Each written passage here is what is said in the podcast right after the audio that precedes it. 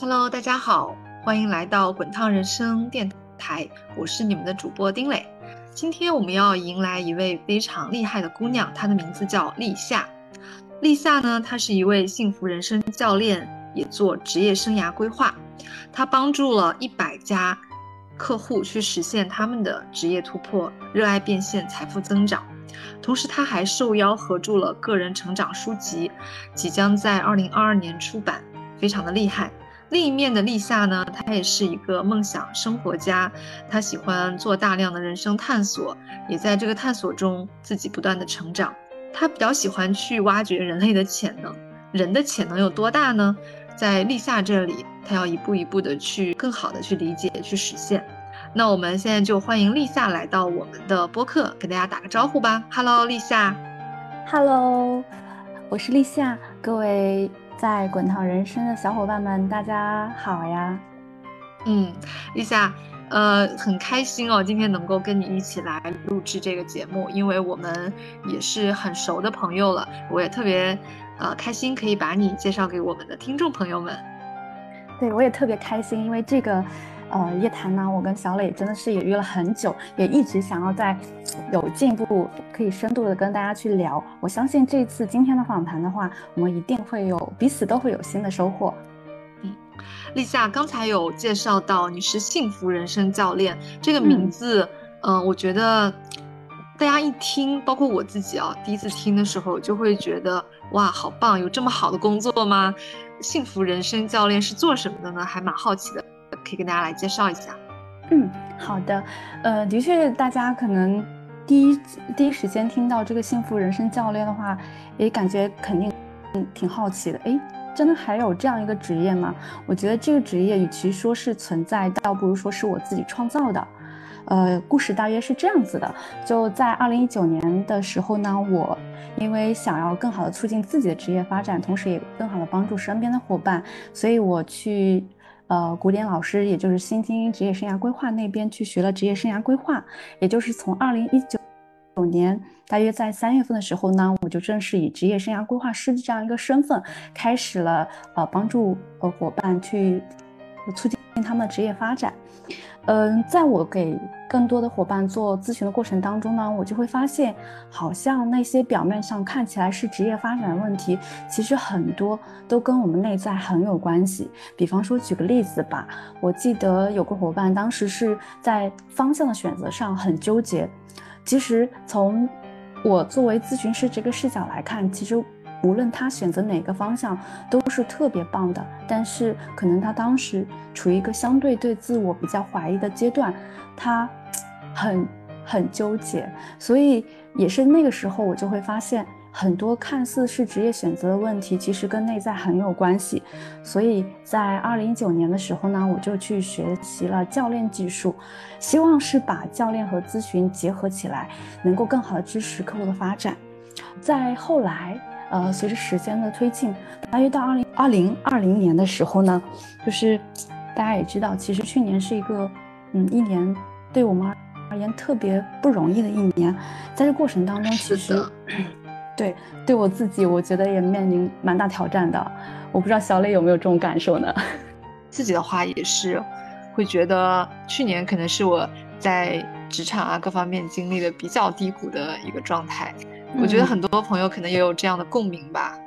对对，其实不光是可能在我们一些工作和生活当中，其实我们自己内在也会经历蛮大的一些突破啊，或者说挑战的。那对于我而言的话，二零二二零年那年的话，就是我我自己其实在生活上也出现了问题，就是健康上面。那时候啊，就是我发现我自己就生活上有点失衡，就是可能过往的呃。工作的几年里，都把重心放在了事业上，这个投入很多，那可能有时候就会忽略自己的健康，所以我当时身体出现了问题。嗯，那个时候我休息了两个月，那个两个月里的话，我又一直在问自己，我自己到底想做的是什么，想要什么样的人生？所以那个时候，其实幸福人生的这个种子就似乎就发芽了。就是我去很认真的去想我自己到底想要过什么样的生活，我自己得到的答案就是，工作真的不是我人生的全部，它仅仅是帮助我去实现我想要的人生的手段而已。也是那个时候，我开始思考幸福人生到底是什么。我觉得，嗯，就是那个去年我得到的答案是，它是一种身心健康、关系圆融、事业富足，包括财富上都会有一个比较丰盛结果的那种。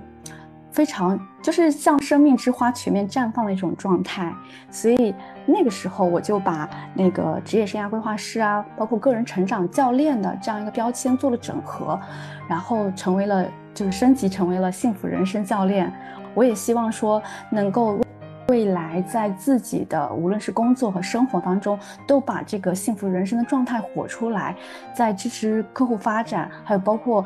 呃，就是他们实现他们自己想要的人生的路上，可以嗯助他们一臂之力。这大约就是我幸福人生的这样一个故事。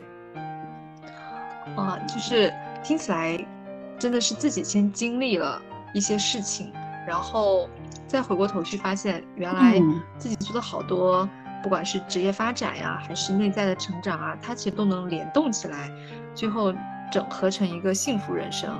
听完之后，我就觉得特别心动，相信我们的听众们听完了也会对立夏特别感兴趣。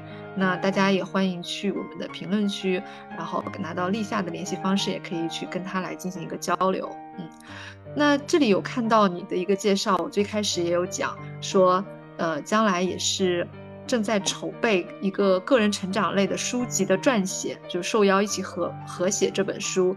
嗯，这个。感觉真的很激动人心啊！就是未来会有一本自己的书籍来出版，那这个是一个什么样的契机，会有这样的机会呢？嗯，呃，呃，小磊，我先跟你分享一下哈，就是这本书其实是合著的，已经写完了。就是因为这个部分其实是邀请了蛮多的作者一起合著的，但我的话主要是写了自己关于我人生，恰巧恰巧其实跟我们今天聊的会蛮契合的，关于方向探索上的一个一个部分的内容，已经在，呃，估计是在终审的阶段了，对对，在出版的路上了，对，是什么样？好的，到时候也可以给我们就是滚烫人生栏目的小伙伴，然后可以拿出。一部分来送给大家作为奖品，也期待着我们滚烫人生有更好的发展。那聊到这个，呃，就是这本书的一个小故事吧。我觉得可能我是比较倾听内心声音的那种人。我隐隐约约觉得说，我希望是通过文字能够表达更多的东西，更多的故事也好，或者说智慧也好，去分享给更多人。希望我们可以同频共振。然后，所以我一直有一个出书的愿望。那这个样的种子的话，就是它就在我心里生根了。在二零二零今年，今年二零二一年制定年目标的时候，我就写了一个，就是我希望可以有一本出书的契机。所以在今年的时候，当你头脑中有意识了，你就会可能那个诶心头脑当中的小雷达就会开启了，你就会有意无意的去留意身边可以有这样一个出书的机会。所以在一个呃，社群里，然后就有老师就会邀请出书，所以就就有了这样一个契机。当然，我也是期待着未来我自己可以去把我自己所有的故事，或者说成长经历，还有包括更多的东西写出来，然后可以出一本自己的书。哇，太棒了！就是先种下一颗种子，不知道它什么时候会发芽，就可以让这些资源向自己聚拢。嗯，我觉得这个真的就是我们为什么要不断的去了解自己、认知自己、探索自己，然后也去呃种下这个种子。然后有看到你的另外一个标签啊，很有趣，叫梦想生活家。嗯，那这一块是是是为什么叫梦想生活家呢？我觉得你的标签都立得非常有趣，哎。哎，小磊，你问的问题很好，就是。这个我刚刚前面其实说我是一个蛮随心而动的人。这个梦想生活家的标签是怎么来的呢？就是是我在好几年前要为自己的公众号定名字的时候，我开始想的。因为其实大家估计蛮多小伙伴，如果写公众号的时候，可能也会在给公众号起什么样的名字，可能会有点纠结或者是困惑。起一个什么样的名字好呢？就像这个名字就是。天外之笔一样，就忽然跳到我的脑海里，诶，我就叫梦想生活家。然后我希望就是这个名字承载的大概一个寓意就是。我希望我把我人生当中所有渴望的梦想，我都可以把它变成现实，所以这就是这样一个标签的由来。我觉得其实大约在，呃，一路我的成长的过程当中也是这样子的。我就是种下一个个小小的梦想，然后把它变成现实。对。是，然后其实也实现了蛮多梦想的，因为有时候梦想好像真的把它写下来，把它大声的说出来之后，它实现的可能性就更大，因为好像你身边的资源都会过来帮助你实现它。对对对，我非常认同小李说的这点，就是首先是要去敢想，这个敢想其实很重要，就是你真的是把它写下来，写下来这个点是什么呢？我觉得这个回，嗯。我可能身我隐隐约有这种感觉，就是身边人，包括现在的大环境，让大家觉得不敢谈梦想，就好像谈梦想就是很奢侈，然后 很不切实际。我觉得已经好多 年是这样子了，嗯，对对，就好像说你怎么这么不务实、不切实际，然后你可能首先要实现财富自由，对吧？对对对，是的，是的，好像就是你天天。谈梦想就像一个不不落地，然后不切实际、很失望的一件事儿。嗯，这里说到一个很有趣的事儿，就是我十一假期回家的时候，然后我一个叔叔跟我谈起说，呃，我一个哥哥告诉他我是做什么的，你知道他是怎么形容的吗？他说我是给人造梦的。我很有趣哇，这个也很很有趣哎，而且真真的很好的去总结了你的所有的。在干的事情，对我觉得很好玩，就是我当着玩笑听他说这段描述，但是我其实心里哦，好像你也 get 到一些点。其实回到刚刚小颖说的那个问题，就是，呃，我觉得首先真的是你要感想，那个感想在于说你要识别到你给自己设下那些限制。你所谓的应该应该怎么样？比方说，你应该财务自由了，你才能去追求自己的梦想；你应该先把自己事业顾好了，你才能追求自己的梦想；你应该把工作做好，你才有资格。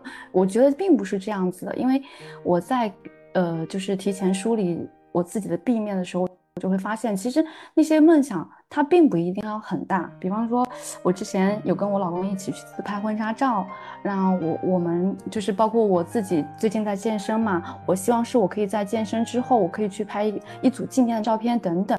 其实这些梦想并不大，但是你真的是。你你去看见你自己心中的想要，这个很重要。你只有关注自己多了，你才能把自就是你朝着你自己自己喜欢的方向前进，你才不难受。因为我可以发现，我身边其实有蛮多的朋友啊，包括我的客户，其实因为这个现实其实很压抑自己心中的需求，他有自己的想法，但是就是不敢往前走。呃，这个不敢往前走，未必是现实当中没有所谓的物质或者时间条件，而是我们内心给自己限制太多了。嗯，这是我的一点关于梦想的想法。是的，因为夏夏呢，她有很多的标签，刚才介绍的时候只是一部分，是总括，但其实呢，她自己很会摄影，不仅呢是。呃，刚才你说的是跟老公一起自拍婚纱照嘛？这个就还很厉害，而且也会呃给好友啊拍摄这个人像的写真，这都是很专业级别的。同时呢，还会做很多设计，而设计也是你的一个事业的。很重要的一个方向吧，也是一些收入的来源，就是能做，呃，我又看到你的作品集，就特别棒的一些海报啊，然后设计的作品，对，嗯，所以夏夏你做了这么多事情，就在别人看来就觉得，哇，你你怎么这么厉害，能同时把很多领域都能够做到这么好，那你是怎么样去探索自己的呢？嗯，我觉得首先是，嗯。我刚刚前面其实我们聊梦想的时候已经谈到，首先你要去看见自己的想要，无论是它是你称作是梦想也好，还是目标也好，你首先要去看见。而且怎么说呢？就是怎么看见自己的想要？怎么看见？小李，你提了个很搞的很好的问题啊！就是我其实大约从二零一八年的时候开始思考，就是自己的到底真正想要什么。而且大家我感觉就是可能大家现在经历的那种迷茫的状态，我三年多前也在经历。就二零一八年的时候，我我在职业发展上其实也面临着就像站在十字路口一样在选择。我也会陷入那种状态，就是呃三天积雪，好像马上又没有状态了，然后又没有动力了，也会很迷茫。我自己到底我人生在哪里？我我想要去往的方向是什么？所以那个时候的话，我就我觉得是我人生改变的一个契机，就是我开始去畅想我自己人生愿景，就是五年的愿景。我用的具体的方法就是当时在周小强老师，就是那个。只只管去做的那本书里，他提到有写给五年后自己的一封信，所以我就开始用这个方法来探索我自己五年的愿景，就是我自己想要过什么样的生活。哎，这个生活实现之后具体是什么样子？包括在比如说家庭，呃，我工作上，然后我自己的一些小爱好上等等。那如果实现了会是什么样子？所以从那个时候开始的话，我就开始。就是去设想自己的人生，然后设想自己的生活，对，所以这就是一份看见，从那个时候开始的，嗯，就大胆的去设想。但这里面我相信，也许我们的听众中有不少人，然后也会有那种感觉，不敢想，因为想的时候会觉得这能实现吗？想的会不会太美好了，或者太脱离实际了？或者觉得我想一想，不就是做白日梦吗？有什么意义呢？那，就是我我猜啊，可能大家会有这样的一些困惑。那对你有这样的困惑吗？嗯，我觉得大部分时候我是没有的，因为我是那种就是就像标签一样，梦想生活家。我不仅想，我还要去做的。呃，之前小磊我们在聊天过程当中，其实你也给我推荐了一本书嘛，就是你像火箭科学家一样思考。对，那个书其实给我对给我一个很大的启发，就是就是你要天马行空的想，除了想以外的话，你还要去极尽务实的去做。其实对于梦想也是一样，你不能只停留在想一想，如果只想一想的话，就真的什么都不会实现。就像你坐在就是。你在家里一样，你等着天上掉馅饼，我估计可能说不定你被馅饼会砸死。所以真的是你要去想，不仅去想，你还要去做。呃，所以很多伙伴可能就之所以所谓的梦想没有实现，其实就是他只开始了想这一小步，而且没有去想我怎么去实现。对，所以我觉得对于呃人生探索啊，也其实也是一样子的，就很重要的另外一个维度就是你要去真的去实践，不是梦想，不是想出来的，是你去活出来的。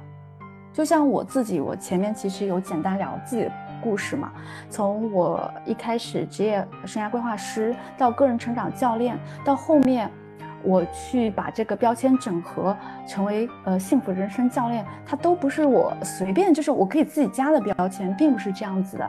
是我一方面我在我自己的人生当中我去经历去成长，另一方面的话我也去帮助我的客户，就是两方促进的情况下，推动着我去升级实现了这样的标签，然后拿到一个样一个一个成果，而不是说我自己真的去想出来的。是的，然后。啊，我觉得很重要，就是这样子。小磊也是，你的行动力特别强。其实你很多拿到的成果，其实也是肯定是做出来的嘛。对的，所以就是不要只看人家眼前，呃，表面上是光鲜亮丽，其实背后也是有非常多的努力跟付出的。所以呢，我们为什么要来做这档节目？其实，嗯，意义呢也是在于非常想要把这些有成果的，而且在。呃，自己的人生的探索的过程当中，非常有收获的这些，呃，有趣的人们，呃，一起来，就是在通过访谈的形式把他们的故事讲述出来。我觉得对于我们的听众来说，也是一种收获，也是一种引发思考的方式。所以我们就特别想要去做这个节目。嗯，那其实你的人生，呃，我们这档节目呢，就非常想要去探索人生的 A、B 面。就是说，我们要活出自己的滚烫人生。我们的人生不止一面的。嗯，那立夏呢？呃，你是幸福人生教练，也是梦想生活家。你是怎么理解人生的不同面这件事呢？嗯，人生的不同面，首先就像怎么说呢？就像我们性格当中，其实你会发现有不同部分。那我在生活当中的话，就我而言，我可能是一个比较简单随性，甚至我有一些马马虎虎的时候，是这样子。但是呢，到工作当中，我又是极其认真和细致，并且非常又会全心的投入到。呃，工作当中很关注客户，这就是很不一样的状态。就，我觉得人生的 A、B 面也也是一样子的。随着我们可能我们有想要实现的不同的东西，我们想要有追求的不同的梦想等等，它会有不同面向的呈现。嗯，我我估计可能前面的访谈嘉宾也是，它不仅有 A 面，有 B 面，甚至有 C 面、D 面、E 面，这个其实都是我们想要去实现的。人生梦想也好，或者是想要实现的目标也好，它是有不同的呈现，所以就会出现不同的样子。嗯，这是我觉得，嗯，A、B 面的一些具体的吧。如果呃，小磊，我们可以再具体的聊。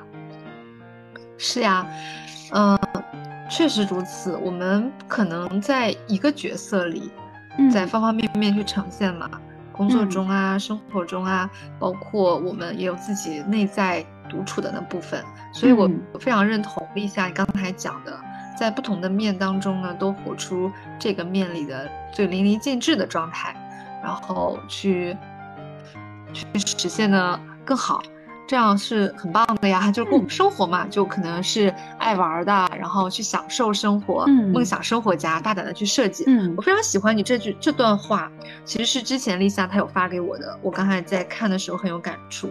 嗯，他就说我无意成为世俗眼中应有的样子，而是大胆设计自己的人生，实现大大小小的梦想，勇敢活出自己想要的样子。如果非要谈什么影响力，我想。我对于别人最大的影响及我用一生时间成为了我自己。就我刚才再去看这一段，就觉得好感动啊！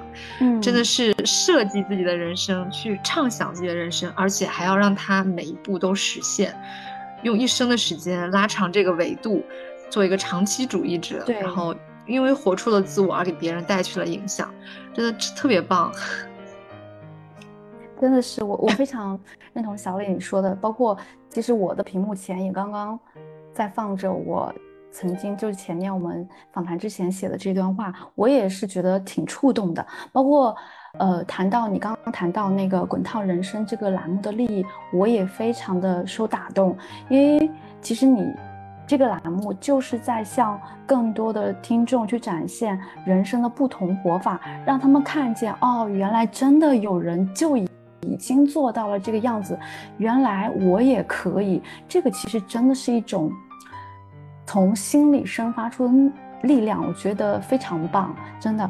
然后你刚刚说到就是呃如何理解人生 A B 面，其实我也有去想一想。我觉得其实我列了好几点，如果非要就是有个先后顺序的话，我觉得顺着你刚刚说出来的我那段话，我觉得特别想分享的一点就是。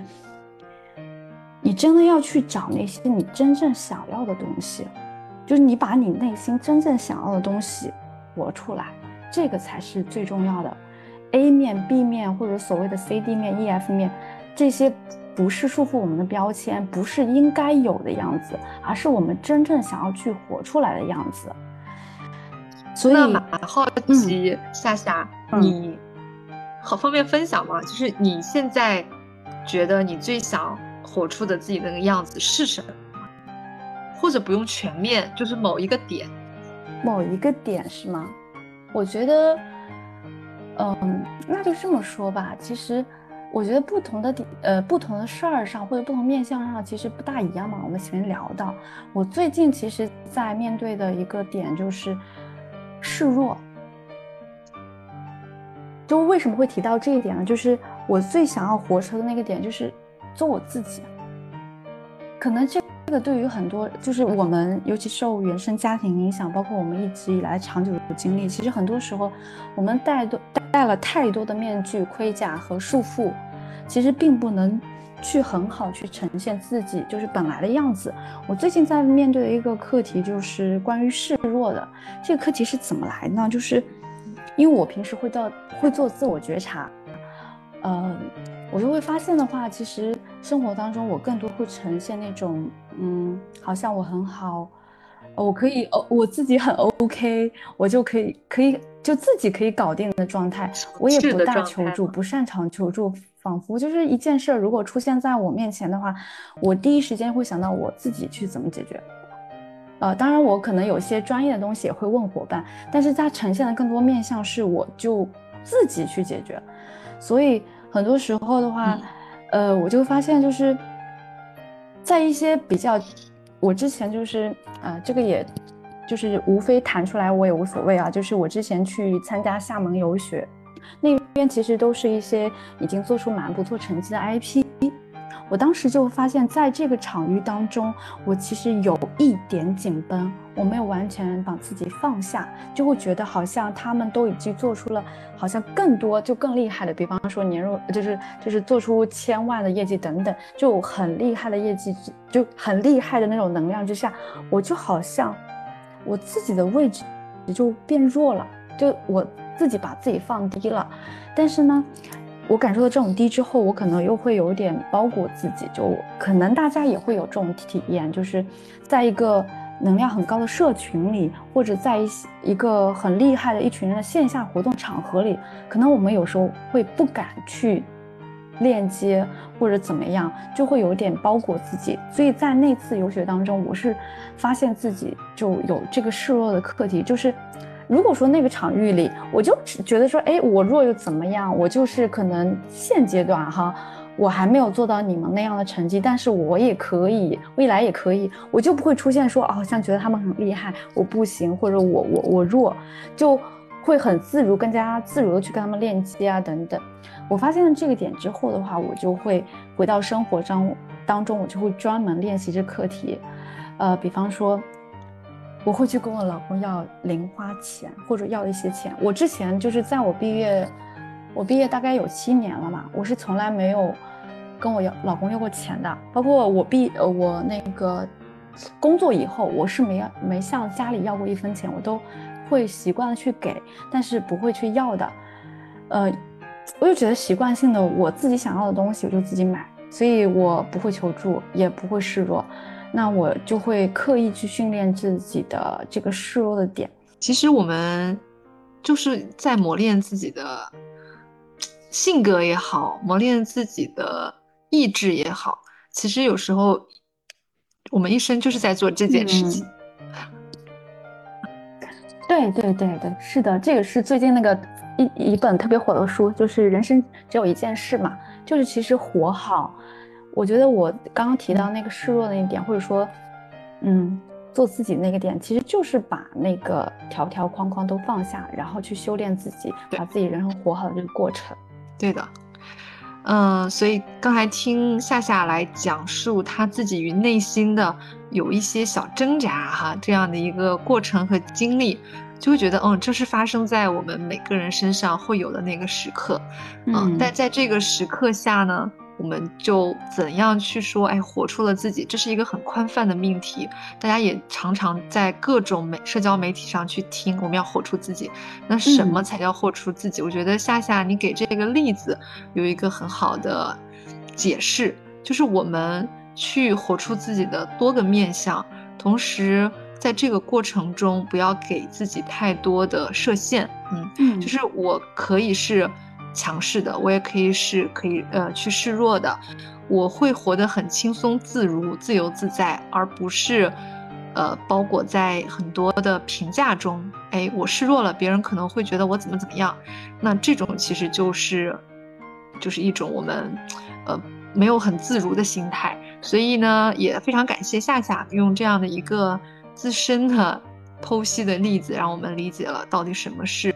不断的探索自我，活出自我。嗯，那我们呃，探滚烫人生的所有嘉宾呢，都真的是非常的怎么说，活出了滚烫的人生，同时呢，也有自己的很好的人生的探索和思考在里面。那如果你想给我们滚烫人生的听众朋友们送一句话或一段话，然后这段话会是什么呢？这个问题小李没有提前说哈。如果说到这里，就是，嗯，我支持，就每个伙伴真心去探索自己想要的东西，然后把自己想要的都实现，就是过那种自己真正想要的人生。而且你可以，嗯，这是我想送给滚烫人生的听众朋友们的。一句话是我现想的，就是在脑海里仿佛跳出来的一个一点东西。对对，最后一个我可你可以这三个字非常重要，因为它是，嗯，我觉得是想要告诉我们大家，不要觉得这事儿很难，这事儿可以，你真的可以，你先要有了相信，才会有这个相信后面的实现。如果你自己都不相信的话，那。这个东西怎么可能会实现？怎么可能会如你所愿呢？所以，如果大家也非常想要了解更多人如何去过好自己的人生，如何拥有幸福人生，也可以去链接夏夏。我相信他作为呃服务过一百多个客户，帮助他们过上幸福人生的教练，他有自己更多的见解，远远要比我们今天节目呈现的要多得多。所以呢，也非常感谢夏夏做客《滚烫人生》，希望未来我们还有更多的机会来聆听你更多的故事。好，谢谢小磊。其实聊到这里，感觉还没有尽兴，那也期待是未来有更多的机会可以跟《滚烫人生》然后一起共创，然后也期待着更多的听众能够收听《滚烫人生》这个节目。是的，确实是没有尽兴，因为夏夏身上有太多的宝藏可以被挖掘，而且有很多领域他都做得很厉害。那也希望未来我们有更多的机会来去听你的故事。那呃，也是给大家留一个，我觉得一个未来的一个想象的空间吧。然后同时呢，我们也再次感谢夏夏，也期待夏夏明年的这本合著的书籍。可以面试，然后我们一起去看你的故事。好，好，那最后我们跟我们滚烫人生电台的听众朋友们说个再见吧。我们呃，希望以后还能够继续来做客，因为我们是可以返场的哦。好的，好的，必须是返场，没有 尽兴。好的，好嘞。那谢谢大家收听今天的节目。如果你想要去向更多人介绍《滚烫人生》节目，去介绍夏夏这个宝藏女孩的话，就记得转发我们节目，同时记得要在评论区互动。那我们今天节目就到这里了，我们下期再见，拜拜，拜拜。